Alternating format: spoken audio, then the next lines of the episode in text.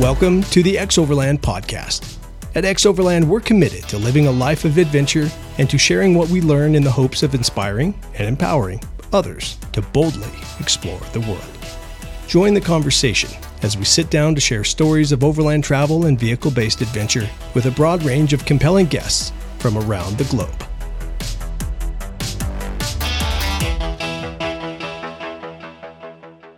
Welcome back, everybody, to the X-Overland podcast, and Leah and I are here today introducing a whole series of podcasts related to our new Apex series, all about the team going to Africa.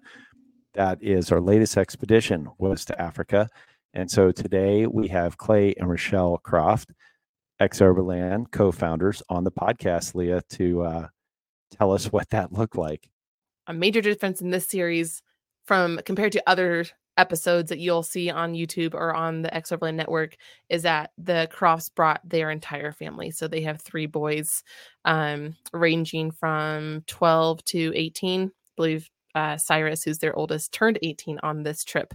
And, um, and I think something that I always kind of forget, like these are crazy expeditions to these remote locations. Um, but unlike overlanders who travel full time, Clay and Rochelle do this for the sake of creating a series, a filmmaking series. So you talk about bringing their family on and the dynamics and how that changes things. It's wild. I, that's something we look at in this conversation mm-hmm. is, you know, what, how do you do it? How do you run a business, um, take your whole family on this massive, you know, multiple month adventure, and you know, you're out there in the wild, you're overlanding, all the things. And then uh, you got a business back home. I mean, they have so many things going on. Mm-hmm. And in this conversation, they're at least going to attempt to tell us how they make this all happen. Totally. I think what I gathered and what I hope our listeners can gather from this is, um, you know, whatever the expedition may be for them, it was this trip to Africa. For you, it could be your regular job, um, a shorter trip. Um, but there are so many um, points that Clay and Rochelle make that are applicable to life as a whole. And I think that's what makes this episode really unique and special. Africa, big experience, huge conversation, everything from elephants wandering around right outside the rooftop tent to how do you manage three boys growing up on this ha- huge expedition. I think people are going to love the conversation. Let's just get into it. Let's jump in. Clay and Rochelle, welcome back on the podcast. It has been a while. Thank you. It has been a while. You know, somebody told me something like you guys went to Africa or something like that. We've we've gone to Africa, been around, done some things, and now now we're back. Yeah. You're, you're back. Well, it's good to see you both, and it's great to have you back on the podcast. Leah's here co-hosting today with me, and uh, this is a first for all of us to be together on the podcast. Yeah. It's awesome. Uh, hope you guys like what you see, what's happening here. We've made some improvements in the years we've been doing this. So yeah, awesome. Stoked to share that with you guys, and um, really stoked to hear about Africa. So, you know, Leah and I did some brainstorming. We got some big questions for you all, and we just are excited to hear you run with them. Okay. The first. Okay. Here we go. Ready. Both of you, at this point in your lives and careers, you've traveled the world, you're global travelers, adventurers, you've done many expeditions, lots of different places, even thinking of Greenland in this case, um, right? Central America, South America, Alaska, North America, Baja, mm-hmm. um, all of Scandinavia, Iceland. So Africa, how does it stack up? How is it different? The roads, the people, the landscapes, the camping, the animals, all of it. That's that's where we really want to begin. Africa.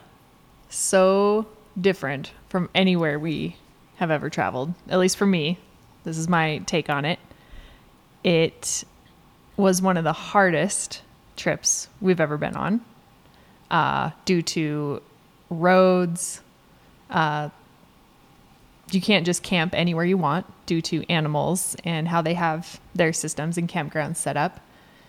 Um, so it takes more planning, takes a little more just problem solving skills than we've had to use in a while, especially coming off of Nordic.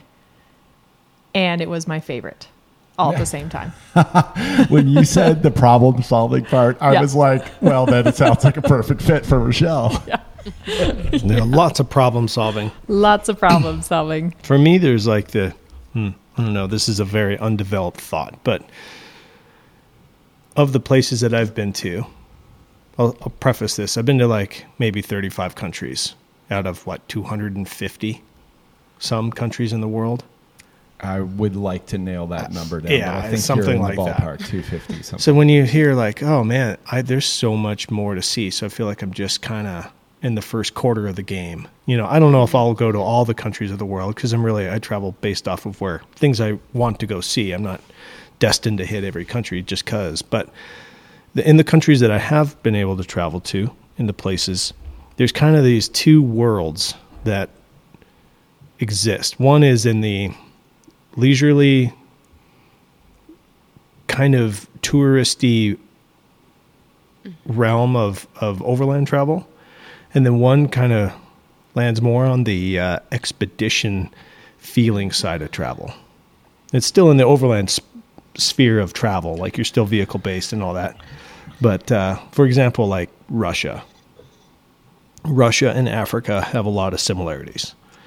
And just feel and mm-hmm. grit and harshness and logistics and all that. South America, uh, I would even say Central America is in the Africa kind of category. Mm-hmm. Uh, se- South America, really fun to travel in, amazing places to see. Still has its challenges, but just doesn't have this like certain edge to it. Mm-hmm. You know, Russia did, Greenland did for sure, but that was like super logistics. But um, Africa is logistics heavy. Yeah. Which is what, that's where the problem solving comes in. And that's what I also really loved about Africa. Yeah. So. Wow. Uh, Leah, what I hear these two saying um, is one type of overlanding is type one fun. Yes. The other serious. type is uh-huh. type two hear, fun. I and I kind of think that there may even be some type three fun happening from time to time in the places that Clay identified. Yes. yes. The more... how did you put it? Yeah. Know, challenging, technical, logistical, yeah. challenging places. Mm-hmm. But places with the edge. With yeah. the edge. And I will even preface the the South Southern Africa expedition that we just did as um, still fairly tame to what I think the rest of Africa mm-hmm. would Could require. Okay. Yeah, that so, checks out. Like there's, it's like a great place to go and dip your foot in the toe in the water of Africa, spend South Africa, N- Namibia, and Botswana is what we focused on. And I think from there you can work your way into tougher places. Like as soon as you cross the border into Angola or Zimbabwe or Zambia or Mozambique, things get even a little bit harder. And as you get n- further north, things... some places actually flat out get almost impossible to travel in, like Sudan, mm-hmm. Somalia, things like that. Like you, you don't go there. Yeah. Mm-hmm. So yeah, it progressively is... gets more difficult. Mm. Yeah. I loved how, you know, you hear a lot of people say Africa just gets in your blood. There's mm, something about Africa. Yeah. And we've been trying to define what that is. And I would completely agree with that statement. I've also heard some people say you love it or you hate it. Mm. And this is actually my second time in Botswana and South Africa. And my first time, mm. I didn't love it. But this time, I absolutely fell in love with it. And I cannot wait to go back. Now, is that, is that, does that have something to do, Rochelle, with how you've grown as a person since that first trip? I would think so, yeah. And just the the trips were different. Um, there was something so special about being here this time with our own vehicles and my family and our team that I think added to just the, I don't know, the comfort level of it. You know, you have, your trucks feel like you're home and there's your something people. familiar about it. Yes. Mm-hmm. Yeah. Instead of a rental or on somebody else's time, we're on our own schedule and time. So that allowed, I think, that just to... be more enjoyable this time around. Plus the personal growth. That's a lot of it. Yeah. Well. That's why I was thinking those two things, you know, yeah. maybe the, like both the experience itself and, yeah. and how that was different. And then how you change. Cause I, you know, sometimes we we're in a place at some stage in our life and we don't really appreciate it for this reason yeah. or that. And then we grow in new ways and we come back and we're like, oh, absolutely. This is the coolest mm-hmm. place ever. Absolutely. Mm. Now, you've yeah. been in northern Africa too, Morocco. Mm-hmm. Yeah. And so that would be interesting maybe to compare a little bit mm-hmm. between southern Africa, where you guys were on this expedition. Completely different. Just Morocco is a felt like an entirely different continent from southern Africa and Botswana. Um, just the vibrance of it, it had definitely more of kind of a Middle East feel, I would say, because the colors mm. up there are vibrant and the culture is a lot different, more mm-hmm. Muslim influence. Um, you've got the bright markets and the spices and the dunes and camels, you know, and then South yeah. Africa and Botswana, you're thinking safari and lions and giraffes and, God. you know, bush and two tracks. So it's like just felt worlds apart. What a continent. And you think it's about it, look how far continent. apart they are. Yeah. Like that. Yeah. You know, take, take Africa and go lay it on top of the North America and South America. Just mm. look at the diversity that would, you know, from the United States, from the top all the way down to South America. You know, that's as big as Africa huge, is if you laid huge. it over. So it's Massive. just the diversity that's in that continent is insane. Yeah. And it's quite a bit bigger than South America. I think it's a third mm. larger in size than South America. Mm. I was just going through footage upstairs, and that was one of my, I was watching some interviews, and I heard myself say that uh, I was surprised by the scale and size of Africa, you know, because mm-hmm. you look at stuff on the map, and, and this happens a lot on trips. You you study maps for so long, you think you hop from here to there, and you're mm-hmm. like, oh, but from here to there is three days. That's only you know? two inches apart. In Africa, according to the map, this is only about two inches apart. Yeah. Uh, the, the, there's a, there's this realization that happened there. It was like, oh, man, Africa is big, big, big. Mm-hmm. So the, the spaces between are just vast. Yeah. And slow. Yes. That's part of it. You don't go anywhere fast over there. Yeah. Yeah. That... Uh, uh, It parallels what we heard from Richard and Ashley, who we talked to earlier this week. And um, Ashley was talking about the calculations that she was making between point A and point B and the time that it would take. And it was just mind blowing how many pivots you had to make from your, you know, what you planned on doing in a day to what actually got done in a day. It's wild. Mm-hmm. Yeah. It's amazing too. You know, when, when I first started working with you guys and just being part of this team, I, I now in my office have a global map. So mm-hmm. when I'm looking at what you're doing, where you're at, what you're doing, I always reference that, and I and mm. I compare wherever you are to the United States and the world I know, mm-hmm. and the distances that you travel. Uh, I mean, it's just it's mind-boggling, and I'd, I'd recommend anybody who really wants to understand what yeah. overlanding, right? Like, get maps out and reference yeah. something that you do know and compare it to where somebody's traveling. And we're not talking on interstates, I'm guessing, like no. you know, cruising at eighty or ninety. No. What are the roads like in Africa? The roads are uh, a, mix. a very mixed bag. There yeah. are some good roads there. Mm-hmm. Like, yeah. There's places that you can cruise, like around, you know, Joburg in South Africa. Even some of the highways in Botswana were really good. The dirt roads in Namibia, there's a lot of high-speed stuff mm-hmm. of dirt road. You know, a lot of times I'll actually prefer a higher speed dirt road versus a paved road, especially in developing countries or place. Really, it's just places where they can't maintain them well. Mm-hmm. You've probably all been to, you know, paved roads that are just potholed and patched, and patched up and stuff. Like, no, just put me on a dirt road where I can fly, you know? Mm-hmm. So sometimes there's mm-hmm. a lot, there's, there's a lot of bad paved roads in Africa. Yeah. And, uh, I'm thinking of that corrugated road stretch of road in Namibia. That mm. was probably the worst. Uh, we have found longest it. stretch of road we've ever been on. Yeah. One of them. Yeah. It was like, uh, this road was corrugated by semis. So mm-hmm. the, the, and I mean, they only grade it three every three years. Once every three years. Yeah. Minimum. Oh. Yeah. My teeth are chattering just thinking about it. uh-huh. Oh, man. Oh, yeah, your fillings like rattled out of your teeth. Yeah, it was to the point like that one. Like, I I mean, we have really, really good stuff. Yeah. We have high-end suspension. We were on thirty-five inch tires. We're on, you know, good trucks, brand new trucks. And there was roads that were uh, shaking camera equipment apart when it sat on your lap. yeah. You two look surprisingly good for having experienced roads like that. It's been a while since knocked I've all seen the rust you. off. Like, I see all Rochelle's teeth uh-huh. are still there. They're yeah. still there. You know, you go to your happy place, you find the the humor in the situation. You can't change it. You have to go on the stretch. I think it was seventy kilometers. Yeah. Of the same. It was probably what, six inches of corrugation deep. And they were a pace oh. apart. By a so pace like, apart. Consistently. So like take a take oh, a long, long step. Yeah. You know? Yeah. From from oh, the bottom okay, of a dip like to a bottom step. Of, mm-hmm. Yeah. It's almost like whoops, like yeah, whoop-de-doo. Little so micro whoops. Sharp. Because yeah, it's the semi tires that made it. Yeah. Okay. Yeah. When you yeah. said the semi tires, I started yeah. to picture like, unlike we have around here, like yeah. like big, like almost the corrugations, but like whoops, like mm-hmm. for a dirt bike or something kind of. So they're about six inches deep and about three inches wide from the bottom of one corrugation to the top to the bottom was about three oh. feet wide. Mm-hmm. So think about r- rolling over that. Like there's no way you yeah. can like ever get, get on get top of it. Nope. And you can't go no slow rhythm. enough. If you were to go slow enough, you're not going anywhere. No.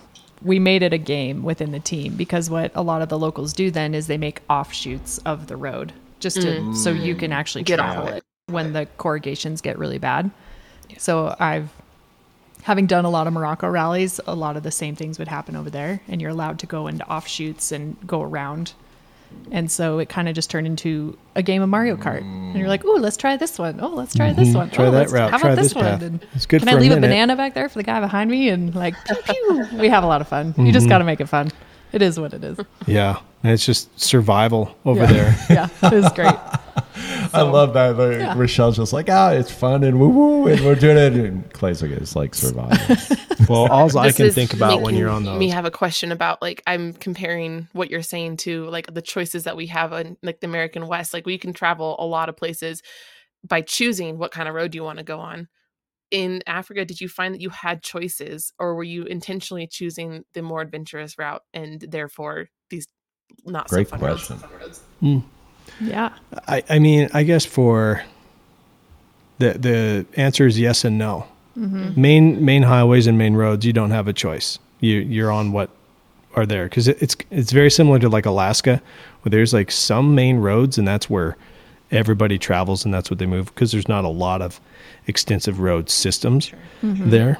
Uh, but then when you start to get off the beaten path, you can you can bypass those fast roads by going onto really rough, remote dirt roads. Mm-hmm. So it's kind of one or the other. Mm-hmm. Right. That's That'd hard. be hard That's to hard. be making time. Yeah. Yeah. For, so for example, if you wanted to take a highway from, say like the Caprivi Strip to, which is in northern Namibia to the western side of, to the coast of Namibia, you could take a highway there. Mm-hmm. And it would probably take you a day and a half to travel that top part. If you do the dirt road sections, it takes you six days. Mm-hmm. Yeah. So that's the difference.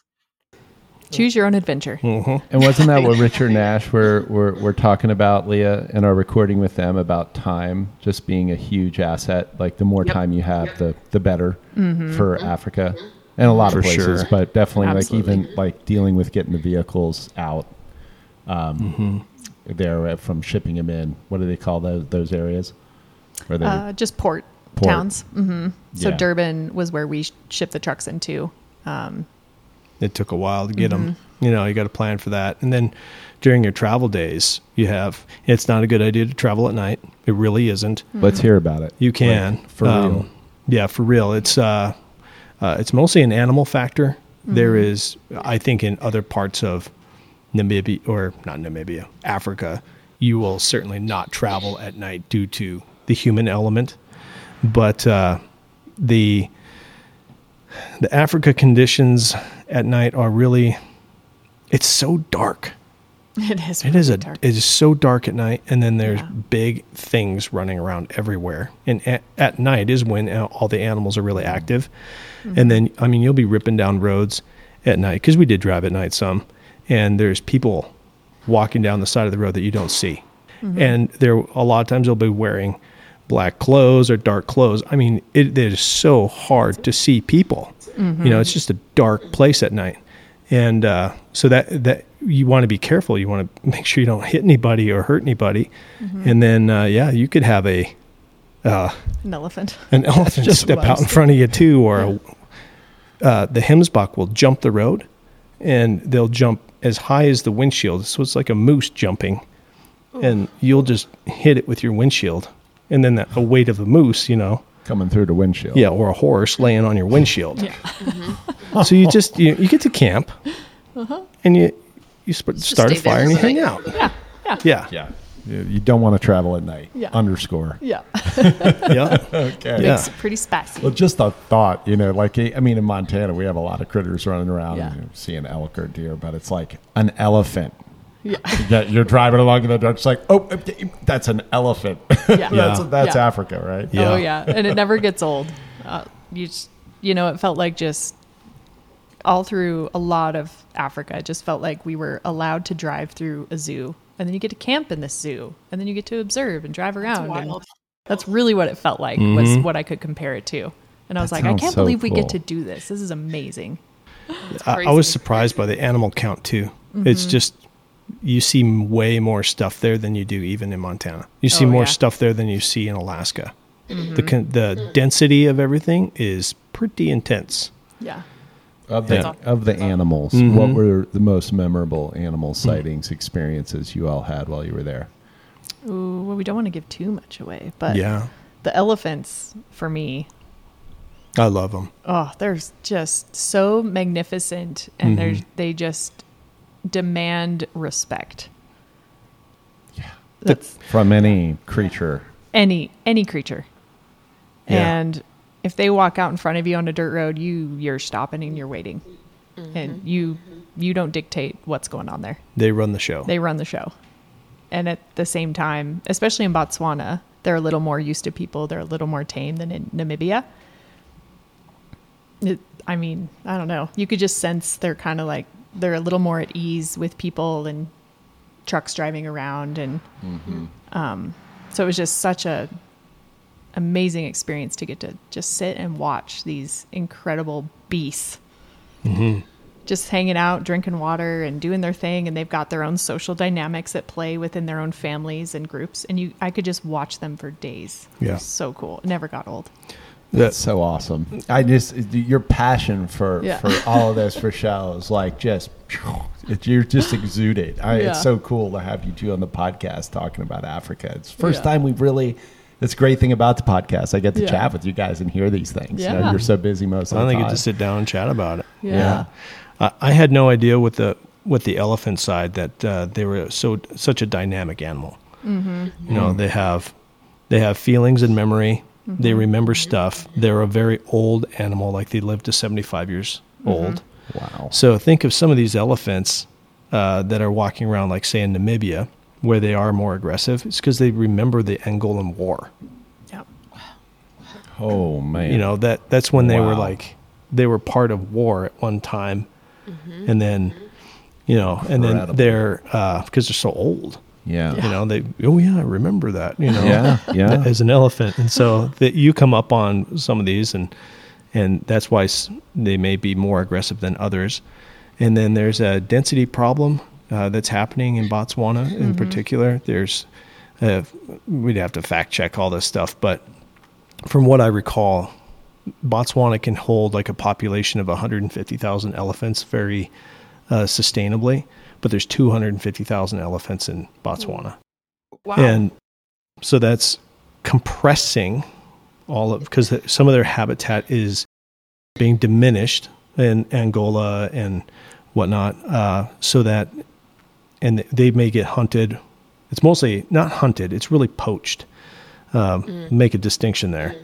Hunting is usually under game management and mm-hmm. they, you know, they're managing it for real. Poaching is just wild card, right? It's just happening. Mm-hmm. They're, they're mm-hmm. doing it illegally and by usually pretty rough means. Yeah. So, um, these elephants migrate, they, they push out of these areas that they're getting poached really hard.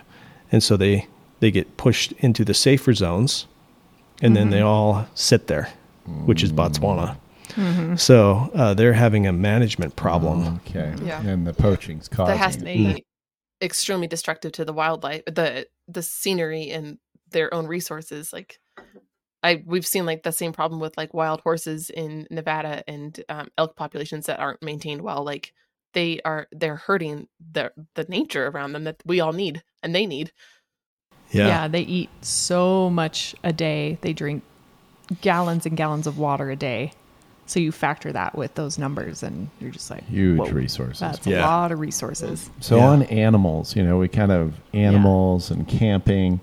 Uh, Leah, are you kind of curious what it's like to actually camp in Africa? Like you're Rochelle's yes. like, yeah, you're, you know, you're touring around and it's like being in a park full of animals and we're camping and, you know, like if the animals there are, are lions than the animals about, that we're used am to. I correct? Yeah. So what is it like to sleep in a rooftop tent in this environment? It's it's awesome. It is awesome. I, I will say this: it's awesome. It's it's awesome, so awesome until all of a sudden it's not. Uh, yes, yes. Uh, I think that's probably the. We were very fortunate mm-hmm. and had awesome, awesome times, and but there was a few moments where you could you could get the sense of like, oh, this is how this goes sideways quick. Mm-hmm. Like you know, how? Um, I'd love to know.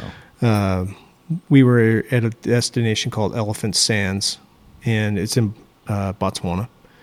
And uh, it was really our first night with elephants, and uh, all these w- elephants come into this watering hole. You know, water is a big source, so it draws a lot of animals in. Mm-hmm. And this this one in particular, it's like an elephant-focused watering hole. It's just like they claim it.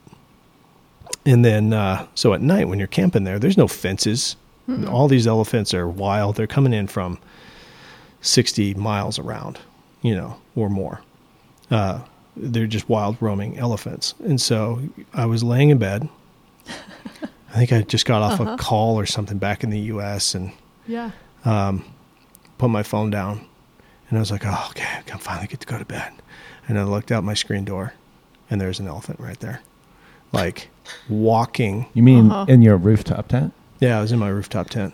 It felt like the size of my my A E V Prospector with a camper on it right there, like just yeah. walking by. It looked like That's that. That's totally like what yeah. I looked at right then. Uh-huh. Yeah. It was like yeah. about the size of that. Probably. Yeah, it's the size of that thing walking by, and you can't hear it. They no, are absolutely silent. silent when they walk. Makes no sense. So all of a sudden you're like, yeah, I could be asleep, and that thing could be like take his trunk and like come in here and look around and like tear oh. my screen out and... you know, tickle my nose with his trunk if he wants, you know, and they'll, they'll tip, if they want something in the truck, they'll come in there and just tip them over. Mm-hmm. And so, yeah, there's, there's moments when you're like, oh, I am just really, really small in this place. I have mm-hmm. no control over that. You know, another element of you don't have control. You just have to respect and mm-hmm. move inside the space that you don't have control over. Yeah. You can only influence a little bit. Yeah. Which, you know, moves moves me on in my mind, Leah, a little bit, or maybe a lot, to the other big question we had. I, I feel like, you know, that theme of the obstacle is the way mm-hmm. that I've heard you talk about and some of the challenges. It, it it strikes me just being on the team that Africa was was full of extreme challenges for the team, like maybe unprecedented levels of challenges.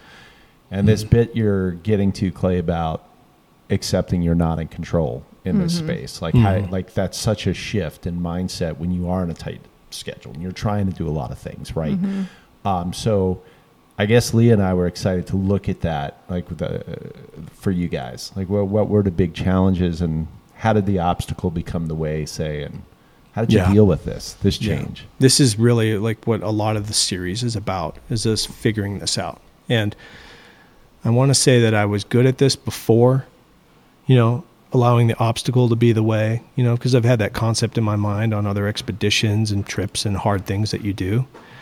But uh, there's, this one was just different. And so uh, I have referred to the, um, this African trip now as like the great teacher.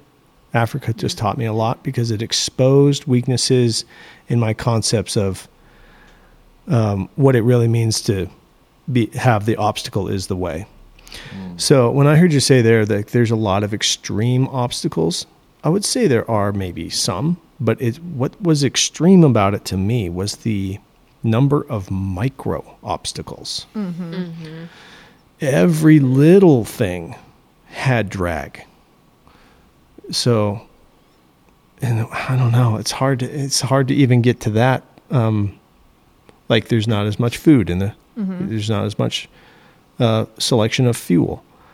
A lot of places you go, you need to go to two or three places versus one place. But then when you have to step back into mm-hmm. um, those things, you realize like, oh man, I got to get with it. I got to get okay with this again. Mm-hmm. Mm-hmm. Or like, or a lot of us yeah. have never experienced it at all. Yeah. You know, cause yeah. where we live. And and you and you're coming off of a Scandinavia mm-hmm. trip, uh, you know, last the Nordic series, oh, yeah. you know, the most developed countries in the world, exactly. Um, and so a massive ooh, there's going to be a huge adjustment huge. period there. Mm-hmm. And we we knew that going into mm-hmm. it. We were like, and that's partly what we were so excited for too, was yeah. the challenge and the grittiness of it, and getting dirty and like having to solve problems. And the other thing for our team that made it all. all the problem solving skills having to come into play and was, you know, for us, a lot of people know this, but we're filming it and we have a set schedule. We're flying mm-hmm. people in. They can be here for this many days. And if we don't film everything in those days, we don't You'll complete the series. So there's just this constant level that we're always, that's always in your mind, like, because we're there for the film. We get to experience mm-hmm. all these things along the way, but that's the priority. That's why we're there. Yeah, that has to happen. That has to happen. Mm-hmm. The stress of that, just yes. talking to you, it's enormous. I can just yeah. feel that. Yeah. Mm-hmm. And then on top of that, this was the first time we brought our entire family along. Our kids have never been to Africa, so this is a first time for them.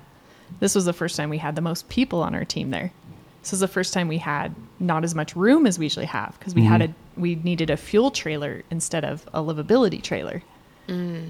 But we still had the same amount of camera gear. But we're feeding more people, so we actually needed more room for food. So it was all of these things stack up, just stack compounding, up. Compounding. Yeah. So it's, it's it's hard to say like yeah. it's, it was one thing or the other. It's yeah. like all these little micro things yeah. that add up, and all of a sudden they're like, this is weighty. Yeah, and even yeah. you know, things bigger, that uh, you all yeah. brought on yourselves, so to speak. Uh, like, totally, uh, oh, totally. You know, oh, and uh, we did it to ourselves for sure. And that's where it's like, like Leah, that was another one of our huge questions, right? Is mm-hmm. the family dynamics? Yeah. What was that like? As you know, you're you guys are compounding not only all the challenges that you just listed, but also you are parents with your children in a in many foreign countries here, and all the challenges that come along with that, and watching. And, and this isn't like a week long vacation. This is two months. Like, can you speak to how wild that was, and how, how did, how do you guys feel doing that as a family? Yeah. Thank, thank goodness our kids are pretty robust yeah. because we kind of, if you're, if your kids aren't a little robust already, I wouldn't recommend doing this. At least throwing them in for two yeah, months. Yeah. Uh, but if they are, man, I saw my boys yeah. really grow. Mm-hmm. You know, mm-hmm. it, and it was tough. We had a lot of, lot of, uh, and so back to the, uh, traveling countries and stuff. When I was young, I remember like these initial times that I would travel outside the country and how overwhelmed I was just by all the stimulation, because mm-hmm. everything's different. Everything's mm-hmm. new. And then over time, that's kind of, that's dulled. Like I adjust to a new country really fast. Mm-hmm. Like that, that kind of washes over me, but it doesn't with them. So it's it's still all brand new with them. Mm-hmm. And so I can run through stuff. Shelly and I can run through things that, like, that's some of these cultural things or st- stimulations just don't slow us down too much anymore because you just look right past it now. Mm-hmm. Uh, not them. So you, I, I, I noticed that, like, the kids were quiet a lot and the kids were tired a lot. Mm-hmm. And I'm like, but you're not doing anything. You do dishes. Why are you, Why so, are you tired? so tired? And and then you're like, oh, because their mind is going a thousand miles an hour, mm-hmm. yes, adjusting yes. to all of this stuff, which is really tiring. Yeah. Really adjust, you know. And then and then they have their own expectations from us and the and the film mm-hmm. crew, and working and living with other people in tight spaces, you know. So it was a lot. It was a lot, but we knew it would be a lot. Again, all of this, we knew it would be a lot. That's the adventure we signed up for, yeah. and that's the adventure we got. Yeah, you know. We uh, now did did the boys have their own roles and jobs as a part of the team? They did. Yes. Yeah, they you know, you never really know with a person when you give them the role if they're going to thrive in it or, and you kind of expect now, we've done this enough where you kind of hold it loosely a little bit to mm. see if they're going to find another role that suits them better. Mm. Mm-hmm. Um, so Cyrus already being through Nordic, he kind of, right. that was his time to really find his footing in his role and what he was good at. So we were able to slot him back into that space. Mm-hmm. Um, but then Ryder and Eli, you know, they being the ages they're at and maturity level and physical levels, you know, it's fifteen and thirteen. Good job. um, so it's slotting them appropriately, but wanting to stretch them. Um, but everyone on our team kid, and that's why we've also waited so long to bring the entire family on a trip because they have to be working. Like the mm. team is dependent on them as well, whether they're doing dishes or helping pack lunches or cooking, um, setting you know, up stuff, tearing down up things, stuff, grabbing GoPros out of the trucks and handing them to Richard, you know, so all of those things are so important mm-hmm. and the balls can't get dropped. Mm-hmm. So what do you think were the most profound things that the boys learned or how they changed? Mm. And, you know, when you look at that whole experience, reflect on it, uh, you just, uh, outlined their ages. Rochelle and Cyrus turned eighteen on this trip, right? Mm-hmm. He what did. A place and experience to turn yeah. eighteen. Yeah. Um, Yeah, but what what would you say that you look at it and go, wow, you know, here's where the boys really took a leap? Mm-hmm. I remember Eli, towards the end, he says, when I get home, I'm going to have all my stuff ready the night before I go to school. Oh. It seems simple, right? But but he got there. He's like, I need to be prepared ahead of time so that I'm ready for the next thing the next day, mm-hmm. um, which is something he saw happen repeatedly and us discuss, you know, as an expedition, like what do we got to do to prepare for tomorrow? What do we got to do to be ready for ten days from now? You know, like we're always mm-hmm. constantly pushing out the thought of what do we need to be ready for? Mm. So I saw him at thirteen go, to, when I get home, I'm going to have all my stuff ready for the night before yes. I go to, you know, mm-hmm. you, how many of us have always been like, come on, guys, you got to get your stuff ready before school. Why don't you do far, this? You know? He came to that conclusion. This is very true in my life right now. yeah. Uh-huh. Yeah. You know, all parents kind of fight this, but the switch flipped. Yeah. Um, mm-hmm. I watched Ryder be very, very quiet and almost like blank stare for a long time. He's my real creative kid. And about halfway, we had to have good heart-to-hearts on like what's going on. And, uh, I saw him flip a switch about halfway mm-hmm. through the series. I hope it comes out in f- film, like in the video, where you'll s- start to see like spark, more spark in, in their eyes. Mm-hmm. I think he o- he overcame the the environment a little bit mm-hmm. and the hard, and the obstacle became the way for him as well. Mm-hmm. And he just lit up and let it go, let a lot of stuff go, and just started operating inside the environment, which mm-hmm. is really cool to see people flip their switch and operate in the environment they're in. Yeah. And I remember too, um, having a lot of conversations with the boys throughout the trip, especially in the beginning as, as stuff's flying out your window, you know, you're watching people walk with water jugs on their head and all those things. And, and the boys kind of went in, I saw them all just kind of, it went by like they were watching it like a movie. Mm-hmm. And it was kind of like, hey, realize that this is real life. You're not just watching it out your window. What do you right. think? How far do you think they're going to get water today? What if you had to walk every day to get water? So kind of trying to bring them back into those moments. And then we encouraged them a lot. We felt very safe um, in Botswana and Namibia, especially, you know, so if we're at gas stations, you know, at first in Johannesburg and in South Africa, you're like, you stay right here and don't like, you're with me all the time. My yeah. eyes are not off you. You tell me you have a buddy.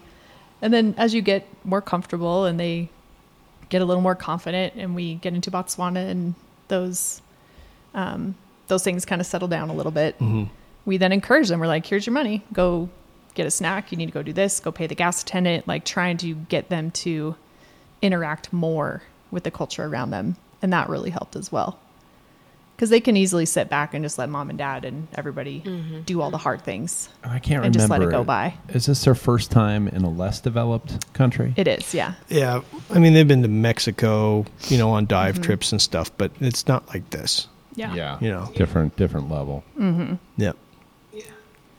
So yeah, all of them, I would say, when they got home, were a lot more confident, had a little more, they just carry themselves a little taller, For especially sure. going into school. Mm-hmm. And even when they're nervous about something, I was like, remember what you just did. You just lived for sixty days in, in other countries. You worked really hard, you know, and, and even them, they were like, man, that seems so easy now compared to what I did in Africa. Well, that seems easy. I can handle that. Oh, yeah, that. I can do it. Yeah. Yeah. Yeah.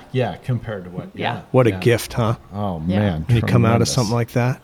Tremendous. And the things that, that were age. hard are no longer hard. Yeah. Yeah. That's a gift.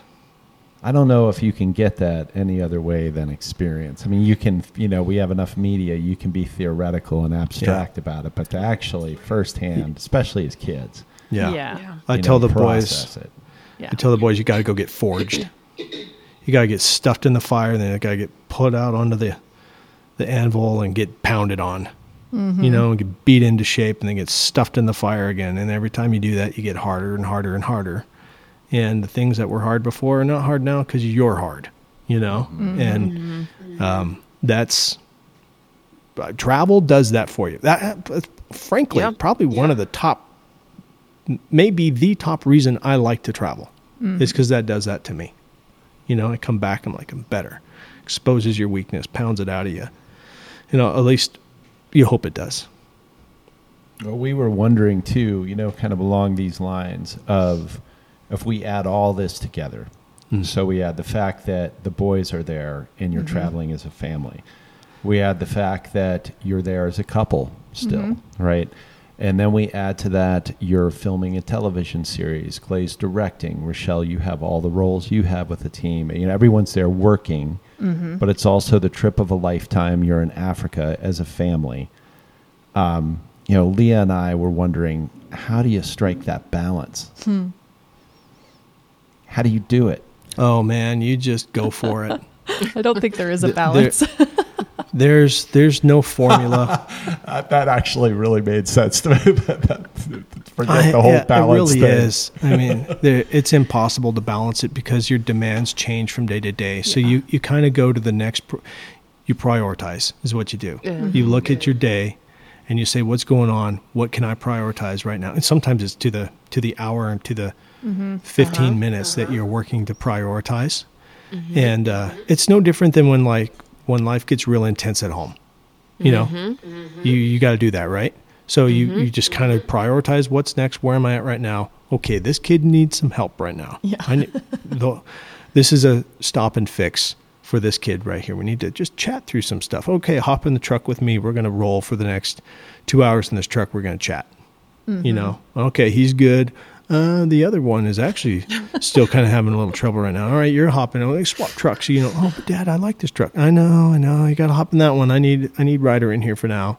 Yeah. You know, and then, and then you work on him, and then, then you realize, oh, the production side needs help. They're like, okay, kid, you got to get out. I need Richard in here. We got to chat through this thing.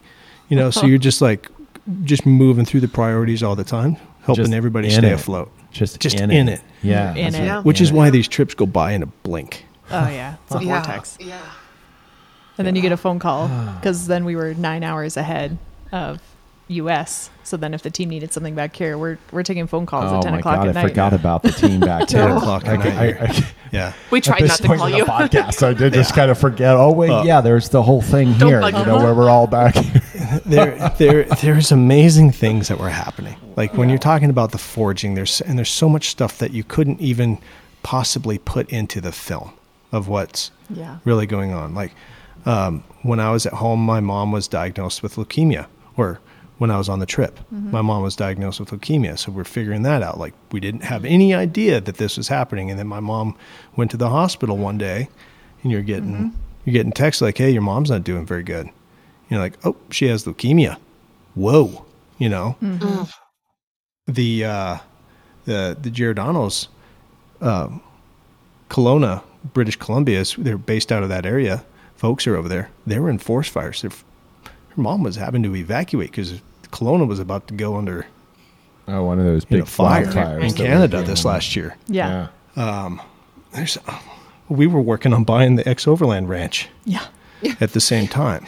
So no we're doing deal. we're working with realtors and all this stuff, and we There's signed for stuff back X-Overland back home. So yeah. that that's just life, right? Like that's life. But mm-hmm. and and when you choose to travel, you have to accept that things will happen at home as well, mm-hmm. and you will mm-hmm. deal with them when you get there. So not a complaint; it's a known. Life mm-hmm. will happen. Just a lot of life happened at the same time too. There was a lot so, of life. Talk about the forging experience. Mm-hmm. You know, sounds like you know uh, this was was all of that. Like you know, you were it. talking about the boys, right? And mm-hmm. it sounds like for all of you, a family, couple, individuals, like there was a lot of battering of the steel and the fire. Oh man, happening every day in, in Africa. Yeah, absolutely. Yeah, it was amazing. Kind of see a cool image for the television series, just like this, you know, yeah. sword in the boom yeah. with the hammer as a metaphor. Man, sparks flying and yeah. stuffed back in the fire, and uh, mm. yeah. So, I mean, wow, mm-hmm. yeah. You, you unpack it, and we were tired when we got home. Just a little bit. Just a little bit. It was a good. It was a good tired, though. You know, it was a great tired. Our house was also under remodel. Oh, yeah. Yes. So we were answering oh questions from our contractors. Oh, finalizing the remodel of the house. Here, here's the moral of the story. There's no great time to do anything in life. Isn't that the fact? Really, there's no perfect yeah. time. Like, no. if you wait for a perfect, it will never come. Because something will always come up.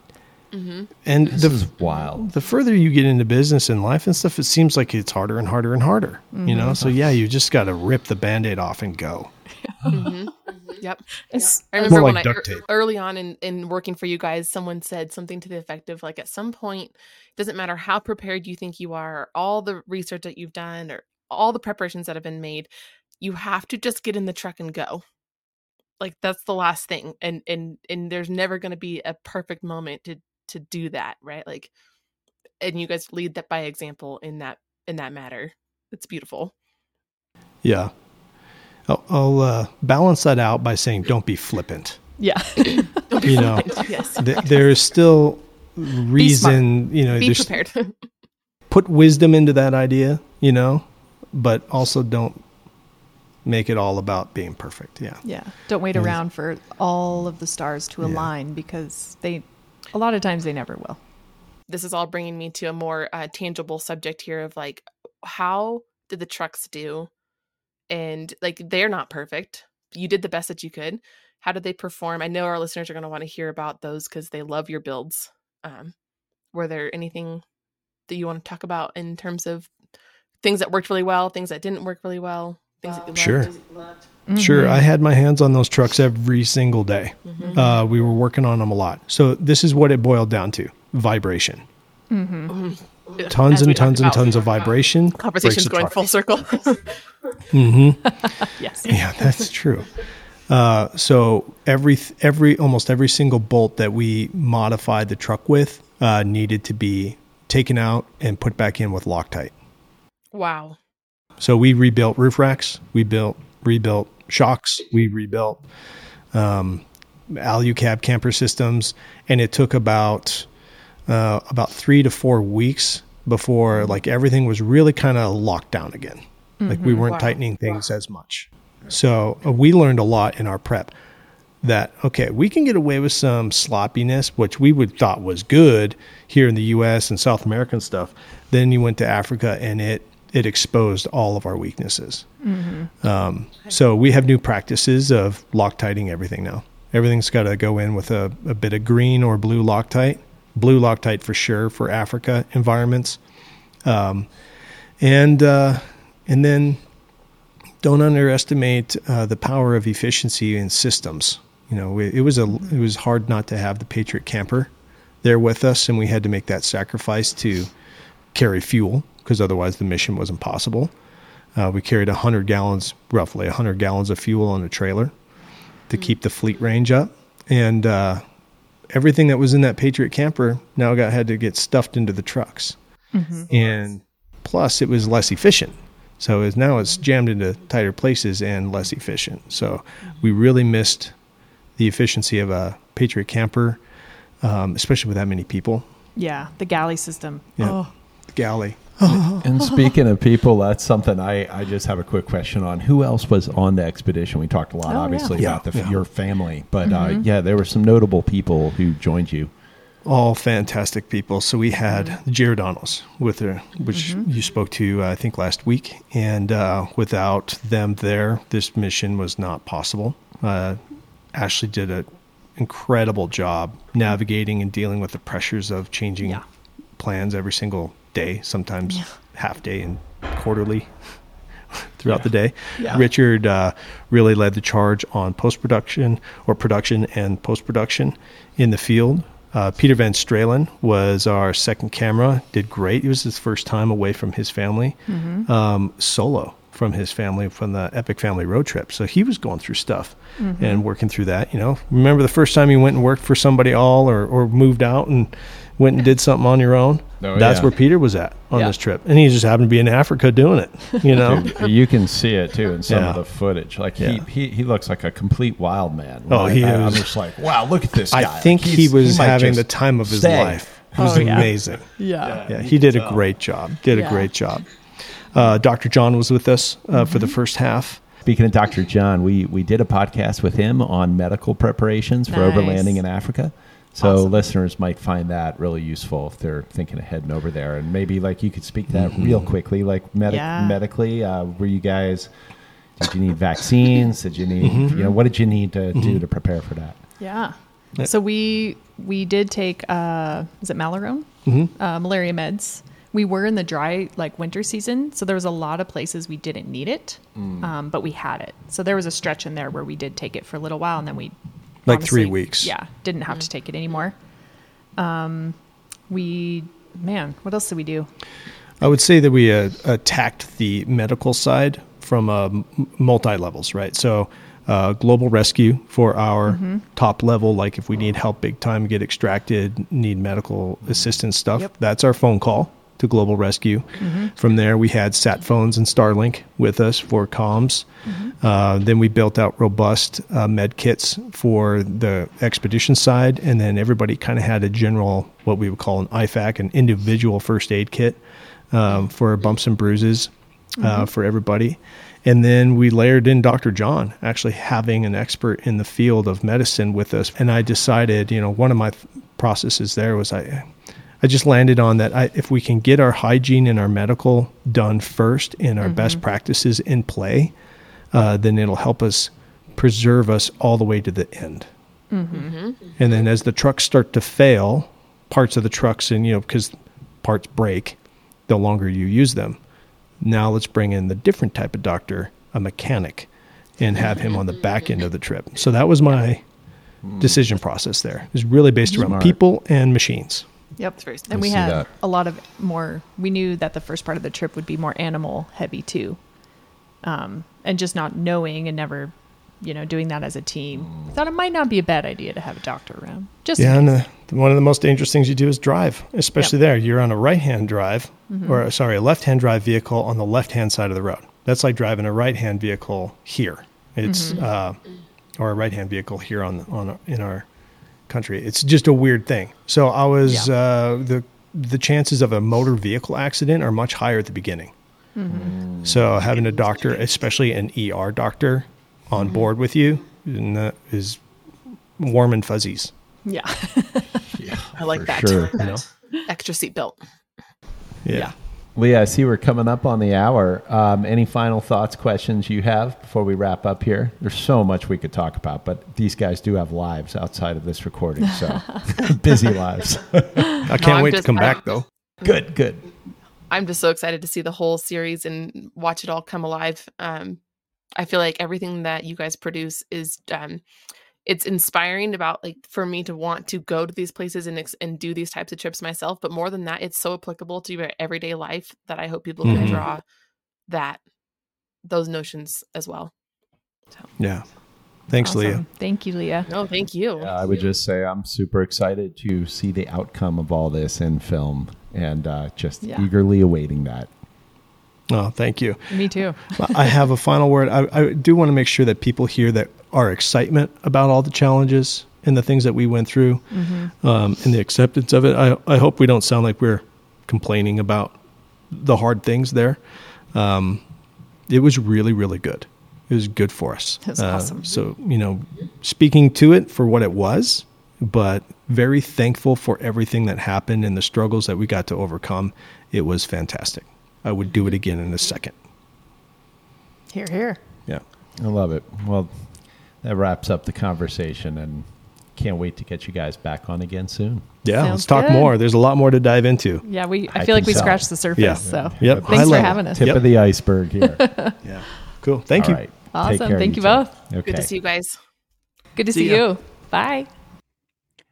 Such a, gosh, a mind-blowing conversation, uh, Leah, and that, like, I, I mean, my mind's blown just in everything the Crofts are able to, I'm not even going to say do, but are doing. I totally agree. Um, you know, I think I, I'm just going to give a little bit of context to, like, why, why am I sitting in this chair having this conversation? You know, years ago, I started watching the Crofts on YouTube. And, you know, thought, oh, those are, that's so cool. YouTube was hardly a thing. They were inspirational at the time. And it, you know, led to our family building our own truck and getting ready to do expeditions of our own.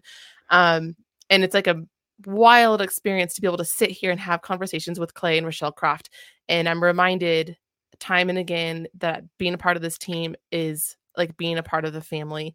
And even though, you know, we might not have been in the back seat in Africa, the, you like, it's so inspiring to hear yeah. from them.